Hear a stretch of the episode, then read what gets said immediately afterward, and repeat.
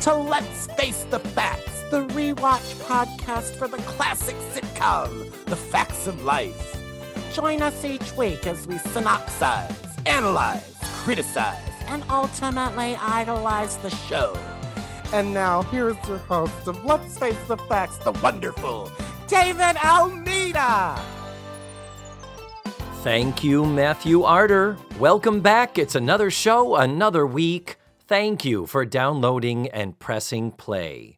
This week, Matthew and I welcome back actor Paul Vogt to complete the premiere of Season 8, Out of Peak Skill, now Part 2, which had an original air date of September 27th of 1986. Last week, we talked to Paul about his theme park and TV careers. Well, this week, we have a really fun talk about his stage work on Broadway and on the national tour stages. So I hope you enjoy it as much as we did having him on the show, and let's get right to it, huh? Let's Face the Facts with Paul Vogt. Well, welcome back. Second time, part 2 of 2. Paul Vogt is here. Hello. It's so nice to look at that. Everything looks so different. I know. I love the outfit you wore this week. That's great. Thanks. It's an homage to the wedding. Golden pads and flowing jersey. Flowing. And how were you this week, Matthew? Well, I decided since Paul was so nice to come back, I would shower. Oh, okay, so, good. But did you wear pants like you promised? I did not. Oh. I just couldn't. I like Joe Polnicek going to the network. I said I refuse, and you're like my character Matthew Arter would not wear pants on this podcast. Would not wear pants. So it makes sense. It's all about artistic integrity, man. That's what it is. Yes. Well, let's get right to this. Season 8, Episode 2, Out of Peak Skill, Part 2. This was the second half of the hour from September 27th of 86. As I said before, this was a 1-hour special. It was not broadcast in 2 parts. And this half, Mr. Paul Haggis did not collaborate with Michael Moorer. He brought in Richard Gurman. Richard Gurman has not written for the show before, but he will go on to write later in the season a show called X Marks the Spot. That's the one where we meet Beverly Ann's ex-husband, played by Dick Van Patten, and the new woman in his life, of course, played by the wonderful Lois Nettleton. Do you know who Lois Nettleton is? I know the name, yes. Yes. Lesbian. Oh, is that? Isn't Danny Thomas one of them? That was her. She was Jean on The Golden Girls as the lesbian friend who develops a crush on Rose. Right, yeah. Right. Mm-hmm. She's a dramatical actress, though. Like, wasn't she in a lot of dramatic films? I think she had that, but a lot of comedical work, too, in her resume. So, yeah, she was kind of a... She was Dotsy May in the movie version of Best Little Whorehouse in Texas. Oh, sure. Do you want to tell Paul why you call it the Best Little Whorehouse in Texas, Matthew? That's the name of the show. That's what your mother told you it was when you were a child. What? Yeah. The Best Little Whorehouse in Texas? Yeah. Because she didn't want you to know that it was whorehouse? No. He's from Fort Wayne, so. This is the same woman that wouldn't let me watch Rocky Horror Picture Show because she said, and I quote, "You'll get too into it."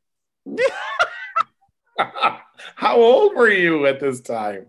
Young. I was I was a kid. I think I'm gonna call it Best Little Whorehouse in Texas from now on. I hope you do. I know I do. But Richard Gurman, the co-author of this episode, brings several writing credits to the table, including Laverne and Shirley, Mork and Mindy, and Happy Days, among others. Paul, you may have performed one of his scripts in the Happy Days live show. Very possible. It could have a connection here. And Mr. Gurman would also go on to write and produce 227, Different Strokes, Married with Children, and Still Standing, among others. Episode again directed by John Boab, This is synopsis time. Paul, you left us hanging with part one. Now is the time for us to ask you to give us the TV Guide elevator pitch of what happens in part two. Go! Beverly Ann is upset that she almost killed the preacher. So she leaves because it turns out she's done everything bad in Mrs. G's life. Her boyfriends, her old wedding, her divorce, her meatloaf, everything bad Beverly Ann's been there for. So she takes off and she goes to a lonely trailer camp. And while she's there, the girls show up out of nowhere because they found a map. One of four maps that pop up in this episode, by the way. Wow. While they're there, Mrs. Garrett shows up because she found a map. And then Bruce shows up because he found a map glued to his windshield. They all chat and try to work things out, and they decide they're going to do the wedding and they're going to go. And so Beverly Ann is going to drive, but they all say, no, let Mrs. G, you know, someone who has never driven this RV across country. She gets in it and somehow drives off a cliff. So now the RV is hanging off a cliff, literally a cliff hanger. Literally. They have to hang in the back. They have to get out. Then there's a ledge. And they're out and they save and then wedding. I think that's the synopsis. You covered everything. You covered all the bases there. Wow. I just want to point out that George Clooney is nowhere to be found for this new member of the family that they had hanging around the shop all last season. It is surprising that, okay, George Clooney, what could he have had going on, the character George Burnett, that he couldn't be at this wedding at this? That's kind of weird to me, but just throwing that out there. He was busy becoming George Clooney. Yeah, like you do. So we ready for the microscopic dissection, kids? We start back. Guess where? Natalie writing late night with the cup of coffee she told us she was going to get before the commercial. And oddly, because they wanted to keep this breaking the fourth wall conceit, she types, Mrs. Garrett wished she had valet parking. Then she looks at the camera and says, how many L's in valet? And it's like, you really felt you had to, oh God, we can't stop with this new conceit now. We've got to make sure to have another moment of that. It's like, okay, fine. It's upsetting. So we go back to the wedding. They bring in the minister. He's a little shaken up, little beaten up, played by actor Charlie Dell. Charlie Dell is still alive. He is 78 years old. 77 credits and a 51-year career, according to IMDb. He was a regular recurring character on a show in 1978 called Jason of Star Command. That's weird. I don't even know what that show is. He also had some regular recurring roles on The Dukes of Hazzard, Fairy Tale Theater, and he was in 65 out of the 99 episodes of Evening Shade from 90 to 94. The wonderful Burt Reynolds, Mary Lou Henner sitcom written and produced by Linda Bloodworth Thomason. Michael Jeter was on that. The wonderful Michael Jeter. For those people who did not want to change the channel after Designing Women.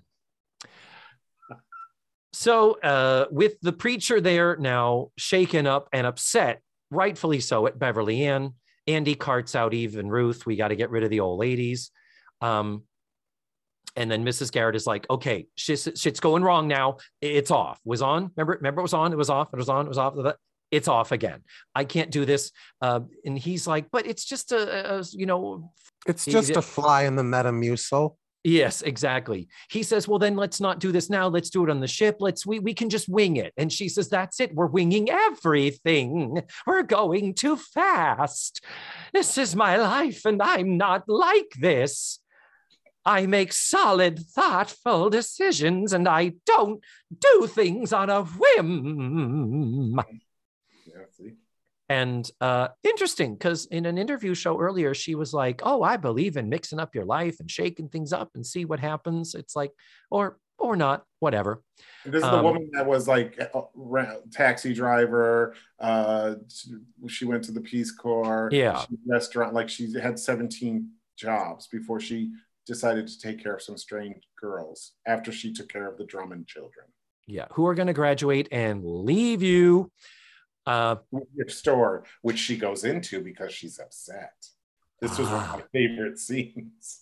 This, the next scene in the store. Yes, okay, we'll get to that. But before that, so when the paramedics arrive, Bruce, as a doctor, offers to go with them to help out because, of course, he feels terrible. And so the fact that he says, I love you, Edna, more than anything else, I want you to come with me, but one way or another, I'm going. So he says to her, are you coming with me? And she says, no. And then he's gone. At which point, Beverly Ann, this has something to do with me, doesn't it? It's a terrible Cloris Leachman impression. No, I think it's as dead on as your Conrad Bain. Oh, thank you. Yeah. So here's the deal.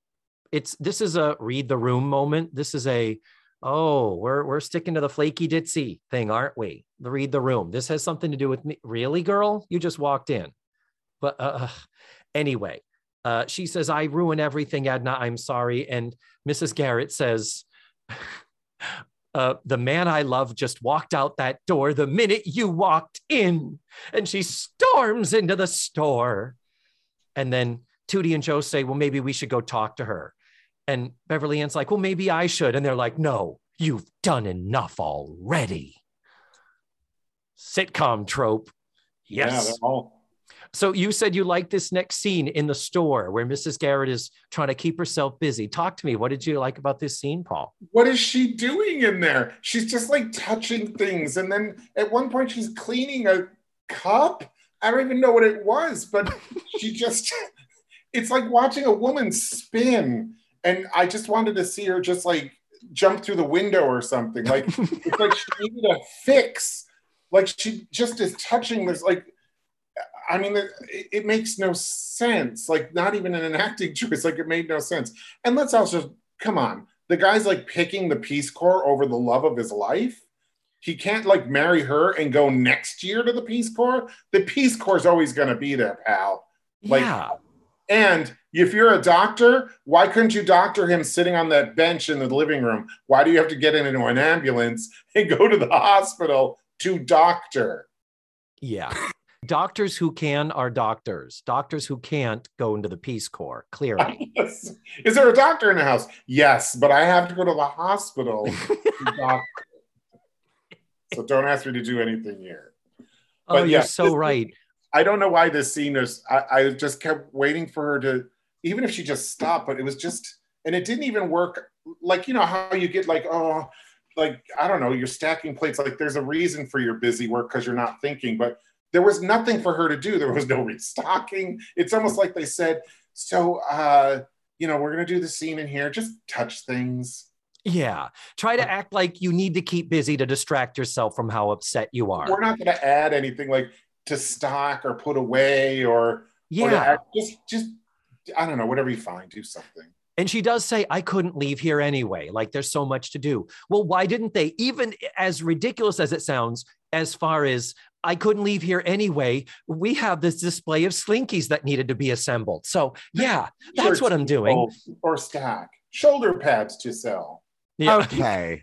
I think you would be on her shit, David, if she said something like, oh, I can't get married. I have to put this Slinky set together.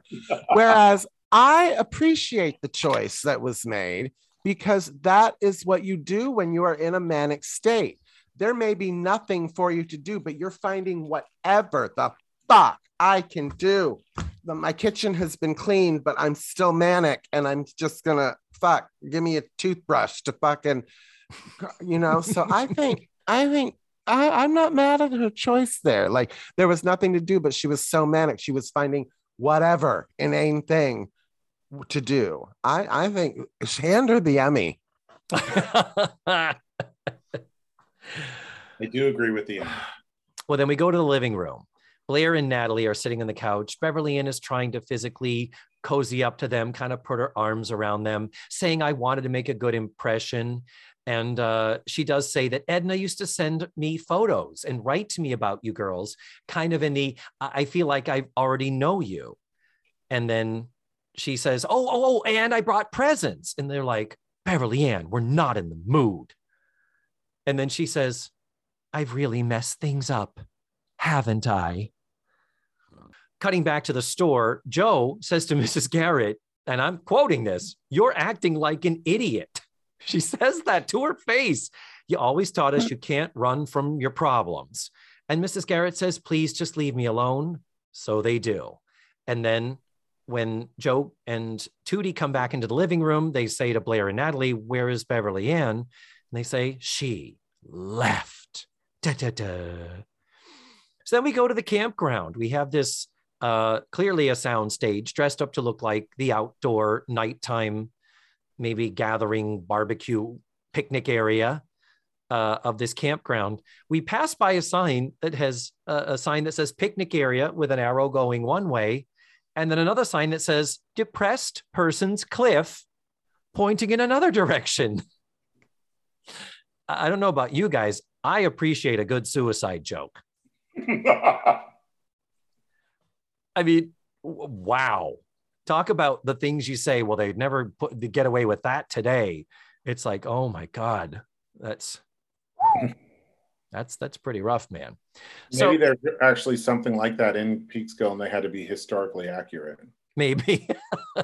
Yeah. And so we get to Beverly Ann in the Winnebago. She's there. She's feeling bad about herself. And then the girls show up and they apologize. And so then Mrs. Garrett, and the girls show up because of the map. They said, well, you left behind a map. Now, when and where she left that map, that's a very good question, isn't it? Was that the gift? Yeah, maybe. And then after they talk and apologize, then Edna shows up and she's like, well, there was a map hanging from the chandelier, didn't she say? Mm-hmm. So where's the Easter Bunny that planted all of these maps and all these places? Where's and the then, chandelier? Huh? Where's the chandelier? It's true. In the living room? You're right. They don't have a fucking chandelier. What is that about? You're analyzing. You've got good eyes there, sir. And then Bruce shows up. And of course, she's so happy because he did kind of choose her, as it were, like came back to her, because I think she thought he wasn't coming back. Well, he says, I follow the map glued to my windshield. You did pick up on that. Glued. Wow. So then he says, if you want me to stay, I'll stay. Just marry me. And it's like, well, what? Why didn't you say that before when it was the ship leaves tomorrow morning? We could have avoided all of this mishigas. We've avoided a second episode. There was something like, you know, it wasn't like, well, there's a guy with a kidney that they need to replace and he's on the table now and I need to get there. It's like, what was the urgency, especially now where. It's the police corps. You're going to plant corn and dig a trench. And fuck, let's get real. I'm saying that's what the last time was 20 years ago in the Peace Corps. That was the 60s, baby. They were part of the love child generation. Anyway, at this point now, you know, wedding's on, wedding's off, on, off, on. Well, it's on again. Mrs. Garrett says, well, yeah, of course, I still want to marry you, but there's no time. And he says, well, I thought of that. The minister is okay. I brought him with me. So they're like, great, let's do it. So then Mrs. Garrett gets behind the wheel of the Winnebago because Beverly Ann, she's such a flake. She fucks things up when she drives. And Mrs. Garrett drives, something happens. And yes, cliffhanger, they are hanging literally off of a cliff and they might die when they go to commercial. Would it have been too much to have Beverly Ann after all of this episode and her fucking everything up? Would it have been one thing too far to have her drive the thing over the cliff? I mean, you know what I mean? Was it a choice? Like why? Okay, we can't hate her anymore. I think so. Did they need to go over the cliff? Just go outside and have the wedding. Like have the car not start. Like why did we have to do this cliff thing? it didn't do anything, did it? It just, I mean, it just created a, it ate up some time and created some fabricated tension. And at the end, you know, we know coming up in the future, it is Beverly Ann who will ultimately save the day by coming down through the overhatch to supposedly pull Bruce and Edna out of there before they plunge to their death. But we're at commercial again, Paul. And I told you last week that we were talking about your career, the early parts and what got you out to LA. I want to talk about your stage career, your appearances on the Broadway. Yes. You took on the role of Amos in Chicago. I did. How long did you do that? I did Amos 2 separate times. Mm-hmm. The first time it was for about 6 or 7 months. Oh, wow. Okay. Nice. I ended up getting the cancer. Oh, yeah. And so, how did that go for you? I'm fine.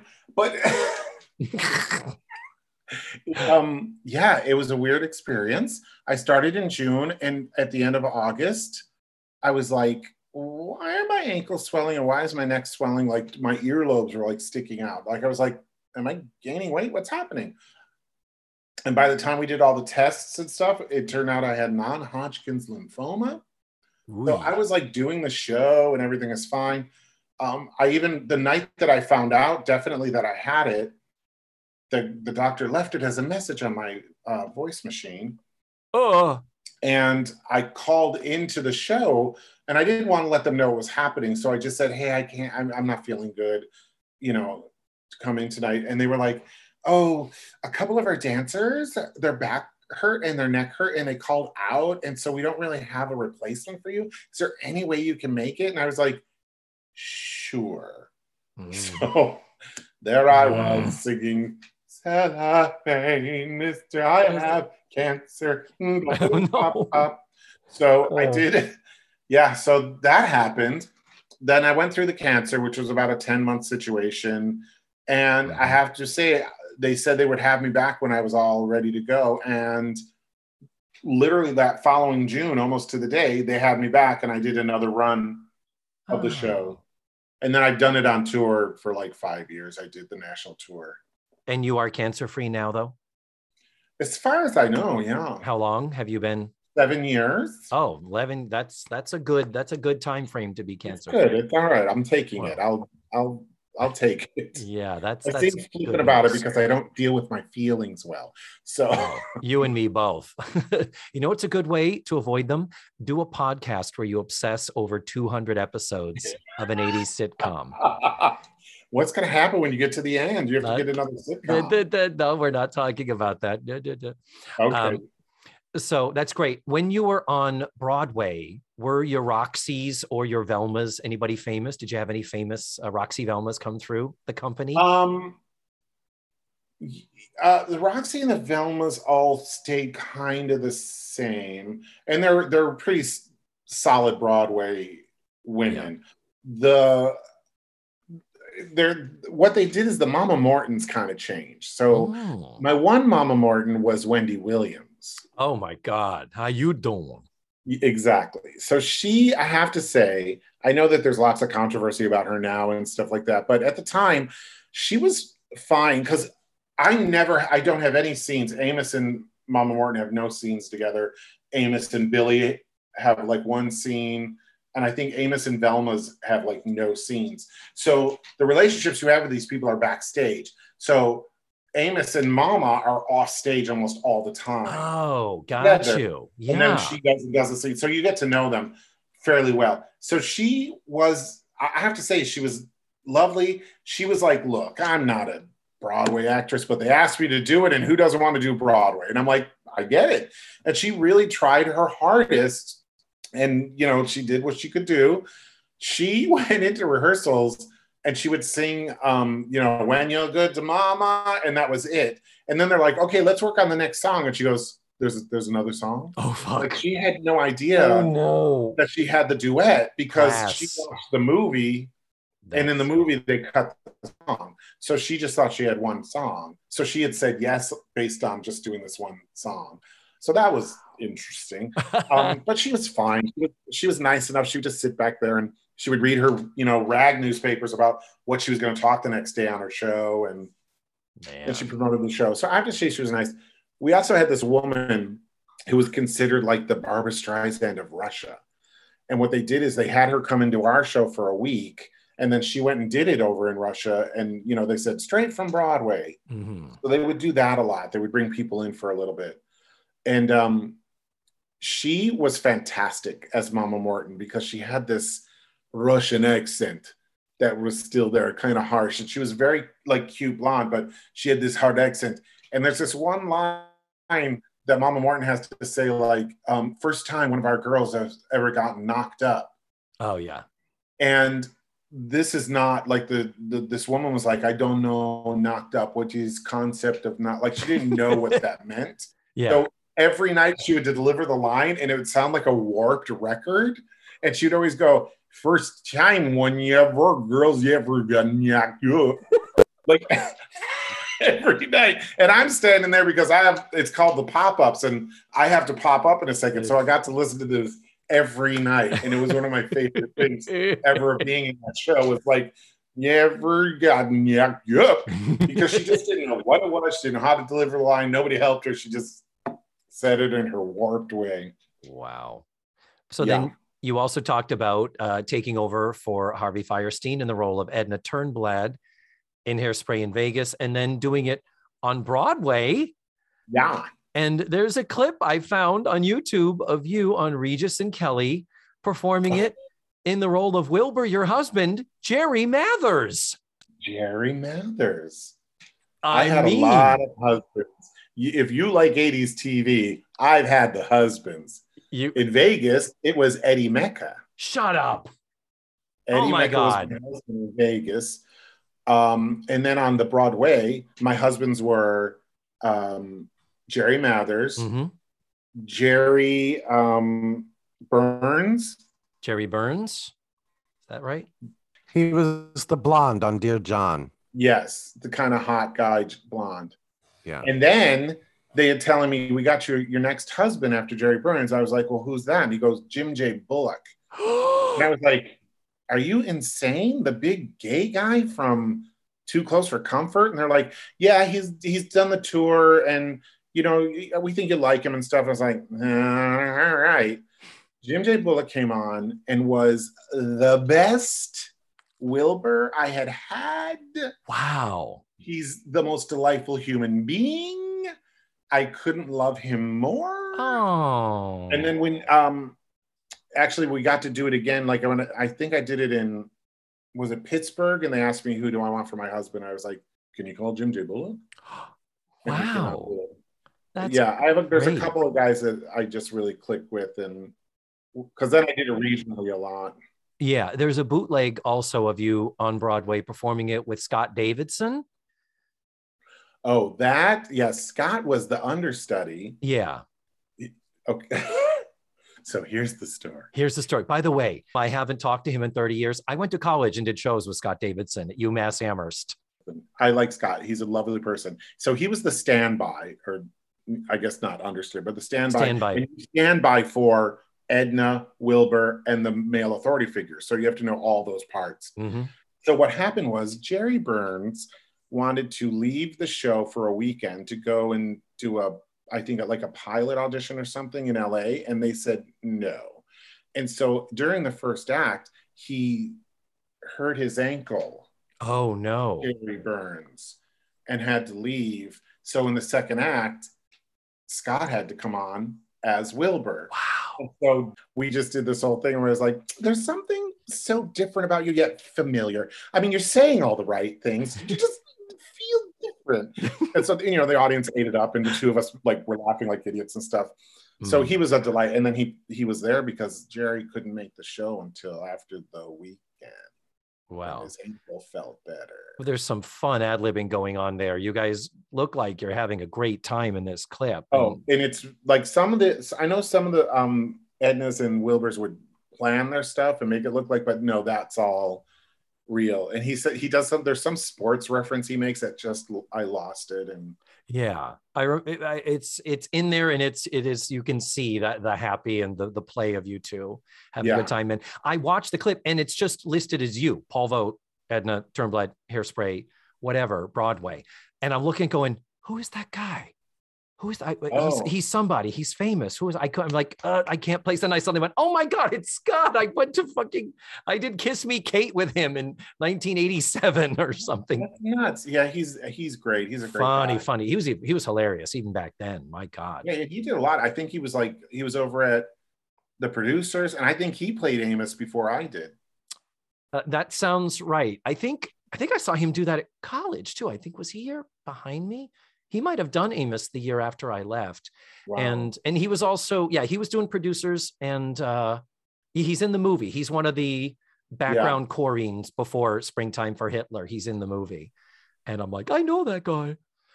But we cannot talk about Hairspray, Paul, without talking about Hairspray Live, the live broadcast that happened, which had you in the role of Harriman F. Spritzer.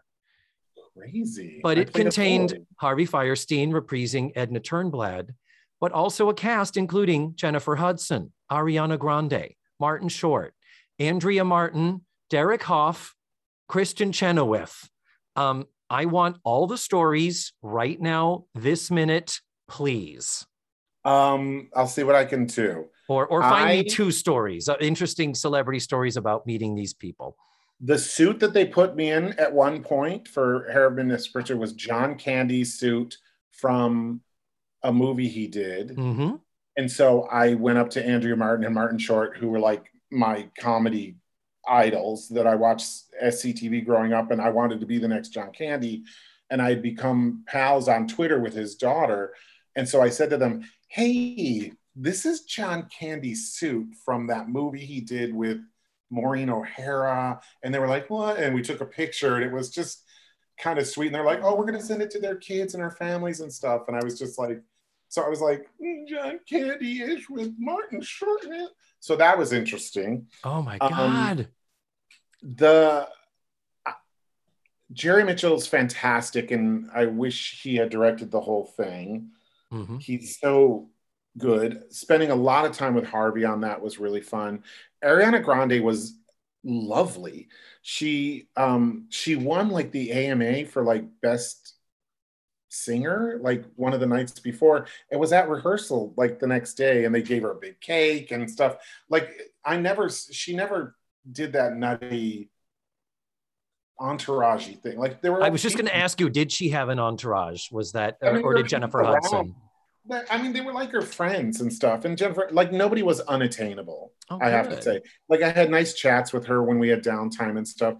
Ariana Grande's mother is one of them. I love this woman. I would do whatever. Joan Grande. And they just started a new company that produces shows. Joan Grande is the best. Oh. Frankie, Ariana. They're really actually lovely, lovely people. But Joan Grande, she drives up and you're like, yes, madam, what can I do? Like, so nice. One day I walked by, like there were two sound stages we took over, and there were dressing rooms in each sound stage. And each one of those dressing room hallways had a green room. And I walked by the green room that Ariana's dressing room was in. And there's the mother and all of Ariana's friends and stuff. And I think Jennifer Hudson and her people. And they were all there, and they had just gotten like food from like Buca di Beppo. And she's like, Paul, get in here. Have a meatball sandwich. Make Paul a meatball sandwich. Get a meatball. Get some garlic bread. You make it into a sandwich. And I was like, oh, okay. Thanks. And she's like, tomorrow we're going to have Chinese. You come down here. I'll make sure you get a Chinese. Like, I was like, Joan Grande, I love you so much. You're so fun. So she was really fantastic. And Ariana Grande also got the cast these bomber jackets. It's one of the nicest jackets I own with our names on it. Mm-hmm. Oh my gosh. Hairspray Live thing about. And made sure everybody got like the right size. Like she went around to the costumer and. Oh, yeah. That's so sweet. So I have to, I wish I had salacious things, but they're all kind of nice things. Well, talking about Andrea Martin and Martin Short, is there any other time in your career where you got to work with people that you idolized, that you admired before you were ever actually doing the work? Oh my gosh, that's such a good question. Now I have to think back. Well, you know, when I did the rerun show, they had like Eric Estrada was on. Like they started bringing people on the show. Oh, yeah. And we did an episode of why can't I think of the name of it? Where Rerun is on. And What's Happening? Yes, we did What's Happening, and I played Rerun. Oh my God. We could not do that now. Should not do that. It shouldn't be on. Were you actually in like colored makeup? No. Okay. But they put like this wig on me, and I looked like a large Jewish boy. I had suspenders, but so Fred Rerun Barry was the guest for that show. So here I'm like freaking out because I'm playing Rerun to Rerun. Oh, wow. Like, and he comes over to me, and he has this really high voice. He always sort of this high Southern voice. And he come over, he goes, your suspenders are wrong. And he changed my suspenders and stuff. And he goes, now when you're popping a lock and you want to do this, and you want to do that. And he like gave me stuff. So he was totally in. He thought it was funny. He got the show. He got the comedy. And I was like, oh, thank God. But I was terrified. Yeah. And then on MAD TV, I played Diana DeGarmo when we did. It's so awful. We did a sketch with all the American Idol people. Yeah. And I played Diana DeGarmo because I don't know if you remember when she was on there. They were like, you're really good, but we think you should lose some weight. Oh, and she was like tiny, but they kept picking on her about her clothing and her weight. And you're like, this girl weighs nothing. So, of course, when they were looking for what idol I was going to play, they made me play Diana DeGarmo. And so I kept doing this thing where it's like, hi, I'm Diana DeGarmo. I'm the cutest thing in the world. And then the camera would cut away. So every time I talked or did anything, the camera would cut away. So then I go to the Broadway. Mm-hmm. And Penny Pingleton. Diana DeGarmo. That's right. That's right. She did play that. I'm doing the show. So I'm like, okay. Never going to say a word to her. I'm not going to say a word. So we're getting to know each other, and we turned out we were staying in the same apartment building near the theater. And so we would walk to the show, and we became friends. And her mother was there because she was still at that age where her mom had to be around and stuff. Mm-hmm. And her mother was like a no nonsense, like Southern woman. But I again liked her, respected her, and we all got along and stuff. So then one day, Diana DeGarmo and I are in the makeup room and nobody else is around, and she goes, hey, I just found out that you were on MAD TV. Well, I don't like that show because I heard this Asian guy played me in a sketch. And I was like, no. And it was one of those moments I was like, do I say, yeah. Yeah, Bobby Lee, fuck that guy. And he's a man. And so I just stopped and I went, Diana, it was me. And she went, what? And I went, I played you in that sketch, and here's why, and I can't believe that. And she's like, it's all right. No, it's fine. It's okay. And then I think we found it and watched it together, and she goes, oh, I get it. Blah, blah, blah. And, you know, she laughed. And then she gave me, I have a DVD from her, and she signed it to the only man I'll ever let play me on TV. Oh. Yeah. So I adore her. That's so sweet. And I thank her for not killing me. Yeah, that's weird because you think of like, there are times that Deborah Wilson would cross paths with Oprah, and how many times she did Oprah on the skewering. I mean, not punching up, punching down. You also worked with the wonderful Gary Coleman on the Rerun show. He did come and do an episode. With Mrs. Garrett. He was the security guard. He was the security guard in that episode, yeah. Was he as batshit as everybody said he was? You know, he wasn't there long enough. He just came in and did that bit and then was gone. You know, I know he didn't do anything. Like Eric Estrada was there for the whole day, and he played a cop when we did the episode with the Osbournes, as if we were Married with Children. The Weenie Tots episode. Yes. Weenie Tots. And so, he was there. He was nice. And then I'd run into him a couple of times. And then I ran into him. I love to go to like little street fairs or church fairs. I love them so much. And he actually was at one time. And he said, he's like, Paul, MAD TV, me and my family love you. You're a favorite guy on MAD TV. Blah, blah, blah. He's like, Eric Estrada, I wanted to have sex with you and you're on chips. He's used to hearing that. There's my offering to the job. Thank you so much. This is stuff we love to hear from the people who are actually in the show business, since we are so far on the outskirts of this. But how's about we tie up this episode, huh? Yeah. How's about we just glide right on through? Will they make it out of the Winnebago that's on the ledge? Yes, they do. Beverly Ann is kind of the one who does the final saving of them. And then they end up doing the wedding right there at the campground. They have found a couple of campers. One of the guys plays the harmonica. They find some candles, and Mrs. Garrett is like, oh, you know, I've actually always wanted a candlelight procession. And they're putting baby's breath in her hair. You're like, did they just pick that from somewhere? It was the blueberry bush where they made her bouquet from. Oh, it's the blueberry bush. That's right. So before the actual wedding takes place, though, they have another cry moment for me, where she now goes down the line to each of the girls. They say, well, you taught us so much. We're going to miss you. And she's like, no, you taught me. And then she goes one at a time down the line. And then the final moment between Beverly Ann and Edna, where Beverly Ann says, you know, being with the girls now, kind of taking your place, I'm going to try to be just like you. And Edna says, be yourself. That's the best thing you can give them. And the music, the background music, pulling at the heartstrings. I cried again, just saying. The wedding happens. It's lovely.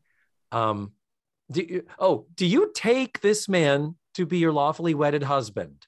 I will. Do you take this woman? I will. I'm like, did you not hear that's the I do. That's kind of a common phrase people say at a wedding. Maybe they were nervous they were going to actually be married if they said I do. Oh, that was their escape clause if Charlotte Ray ever wanted to come back to the show. Married to Robert Mangan now. No. And then as they leave, the final words of the preacher, may God bless all your footsteps. Is that a thing? I'm just saying, I don't know. I'm not up. I'm up on television weddings, and that's one I had never heard before. Well, Matthew has the foot fetish, so. Oh, is that a foot fetish thing? Is that what you think that's what the minister was into? Yeah. So if you could please not kink shame, that would be great. Okay. I'm sorry. Did not mean to. So then final moment, Mrs. Garrett throws the bouquet of blueberries. And the joke is when it is caught, it's squishy. Oh, I got blueberries on my hand. Whoa. But it is Joe who catches the bouquet. And she is the next one of them to get married in season 9. Joe gets married. So how about that? Whether they were planning for Joe to be married next season, or if it was just random and happened to fall that way. How fascinating. So then final scene, Natalie typing at the typewriter. And that's how we said goodbye to dear Mrs. Garrett. And then Beverly Ann comes down and she says, Natalie, I'm counting noses and your nose is missing. Now she's coming down from where the girl's bedroom is, meaning she's going into the girl's fucking bedroom and checking to make sure they're there. Duty's 18 now. They're not children. You're not their guardian. You're not responsible for them. And then, I mean, what a beautiful send-off for Edna, but what a shitty, awful introduction to Beverly Ann, because then she says to Natalie, I didn't talk to Edna specifically about this, but I'm almost sure that 3 a.m. is past your bedtime. And Natalie says, it's okay, I'm nearly finished. But it's like, what is that? Who Beverly is? She going to be that bitch? It's like a bedtime for Natalie's 19. She's an adult. She has a job. What the fuck is happening? Who are you and what are you doing in this show? Oy. The original line was, you know, I'm coming from a farm, so I was counting udders and I'm too short. I've got to milk you at 7 a.m. You should be asleep. It's better for everyone if you're asleep. Oh, Jesus Christ. Yeah. Which is another movie I did back in the 80s. That one I think I saw. Yeah. So, and here's the thing, before we get to the final moment, Beverly Ann, how couldn't she have said something like, you know, Natalie could have said, "Oh God, I'm sorry. Did I wake you up?" And have her say, "No, it's okay. Edna wrote to me about how you would type in the middle of the night. I liked waking up to hear that." And, you know, something like, you know, "This is cool. I'm part of this. And, you know, I only heard about you and your lives from afar, and now I get to be a part of them up close." That could have been a nice little introduction to Beverly Ann moment. But instead we get this, like, you're the fucking prison guard making your rounds at 3 o'clock. Jesus. But okay, rant is over. Final moment. Natalie says, "I'm nearly finished. I'm going to bed." Type, turns out the light. And the final shot is of the typed page where it says, "And that's how we said goodbye to dear Mrs. Garrett." And at the bottom of the story, it doesn't say the end. No. Paul Vogt as Mrs. Garrett. What does it say? The beginning. Oh, it's a new start. Oh, for all of the problems we have pointed out, all the rants I have gone on, I really did kind of love this, just for the mushy moments, for the Mrs. Garrett goodbye moments and stuff. Yeah, the Beverly Ann this is a rocky start, and it will continue to be so as she kind of tries to find her way and they try to find her way. But I did kind of love this episode. I think it's one of my favorites, even though I hate so much of it. I kind of wish that Mrs. Garrett and Bruce had died over the cliff in the RV. Oh, that would have been so hilarious. And that's what I was going to say when we were talking about, like, why that happens, because it's building suspense. We know it's Mrs. Garrett's last episode, and this is the time of who shot JR and all of the waking up in Dallas and being like, "Oh, I was just joking. You ain't dead." So it was not beyond the realm of possibility that they would fucking kill them off. Oh, yeah. We were talking about how Andy is, we later find out he's a foster child. Yeah. That's why his parents split up. And so he needs to find probably going to be moved to a new foster home. And that's when Beverly Ann adopts him. We're kind of like, you know what would have been really handy? When Edna's Edibles burned down, if Andy's parents had been there and died in that fire. Number one, hilarious. Number two, really would have helped as far as, that would have, you know, killed two birds with one stone, literally and figuratively, you know? They missed all their Emmy opportunities. These would have been their Emmy. They did. Paul Vogt, you have been a delight, and I cannot say enough thank yous for giving us your time, your talent, and your magnificent stories. Thank you so much. I only wish it could be more. Oh, well, okay. We'll talk about the next episode. Let's, What? No. Paul, may I say something? Because I've been such a fan, and I flatter myself to say that we're best friends now.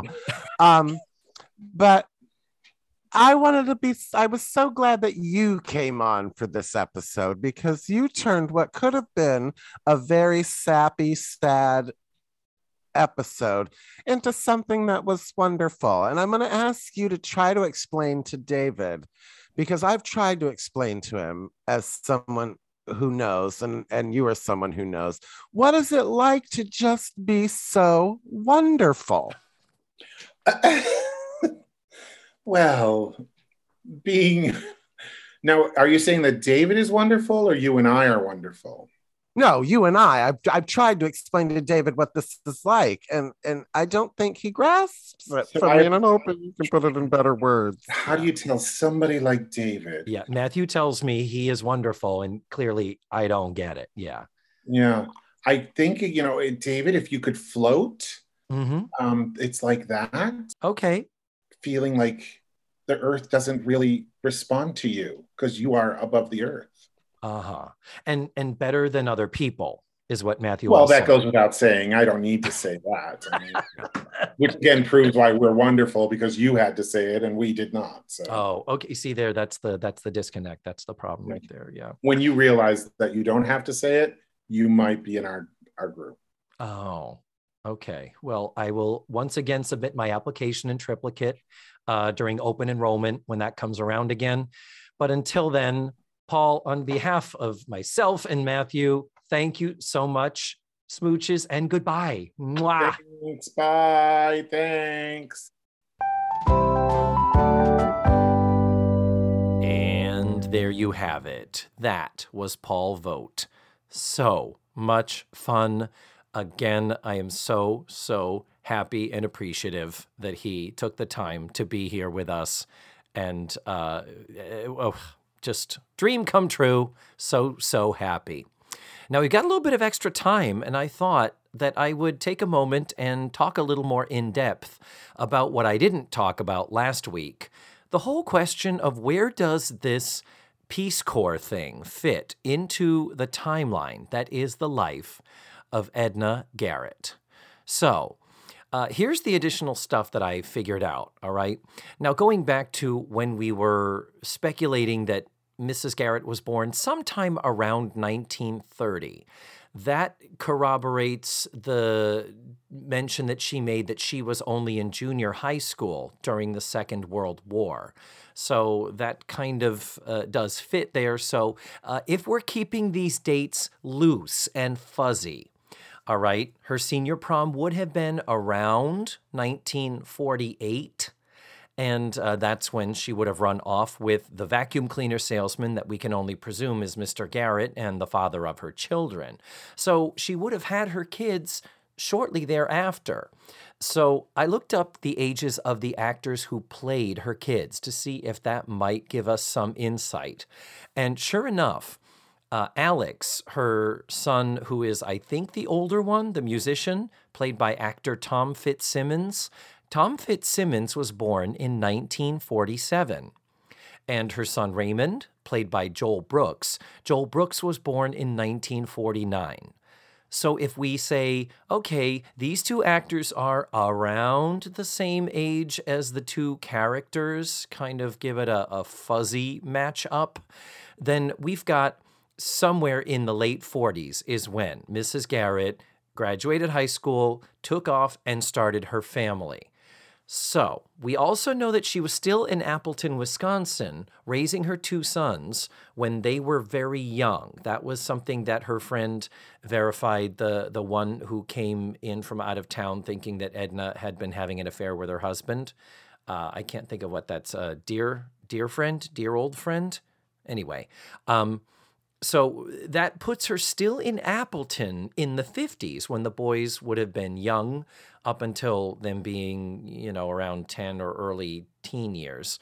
Now, the missing piece that we're kind of leaning towards here is, as I said, if she knew Bruce 20 years before this episode, possibly more than 20 years, that would have her in the Peace Corps sometime around 1966, maybe returning sometime around 1968. Well, if you do the math, if she left the country in 1966, that would mean her oldest son was around 19 and that her youngest son was around 17. So we can kind of take that to say likely she did wait until both of her sons were grown up and adults, maybe when the youngest turned 18. That is when she took off, did 2 years in the Peace Corps, and then came back and had that decade to do some of this other stuff in New York, such as driving a cab, becoming a nurse, and then deciding to chuck it all to become the live-in housekeeper for the Drummonds. So what I'm getting towards here is that this is one of those moments where it kind of works. It makes sense, and with the fuzziness of the dates, we can kind of make it make sense. And that is very rare and weird. Usually they'll throw in something that is absolutely impossible. But in this case, I am shocked to hear my own self say that this is okay and this is canon. Edna was in the Peace Corps 20 years prior to this, or even more than 20 years. So well done, Paul Haggis and Michael Maurer, in your explanation of her history. And I'm very pleased to be ending this episode on this positive note where there is no rip in the fabric of the multiverse, of the Facts of Life cinematic universe, or as you know we love to call it, the folk you. And don't forget, Matthew and I actually recorded our conversation with Diana Eden discussing the costumes for the wedding, including Mrs. Garrett's dress, the bridesmaids' dresses, and all that fun stuff. That is an episode of TV Talkaholics, which is the other podcast that we do that's available through our Patreon. The link there is in the show notes. And of course, as a thank you to Diana for always giving us fun insider information, we always want to push and recommend her book, Stars in Their Underwear. It is a great read and would be a great Christmas gift also if you have a person who loves theater or costuming or acting or anything Hollywood memoir-y. So next week we're going to be watching Season 8, Episode 3, called Ready or Not. You can watch the episode ahead of time for free on dailymotion.com. I will post a link in the show notes and on this episode's webpage. That is all. Thank you so much, guys, for listening to this week's show. And remember, the facts of life are all about you.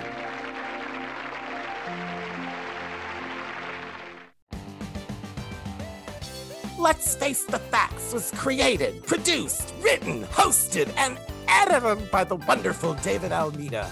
Our theme song was beautifully arranged and recorded by Ned Wilkinson. Please visit facethefactspod.com for supplemental photos and videos, links to social media, and ways that you can support the show. And don't forget to subscribe, rate, and review. This is Matthew Arder saying tune in again next week for another thrilling episode of Let's Face the Facts.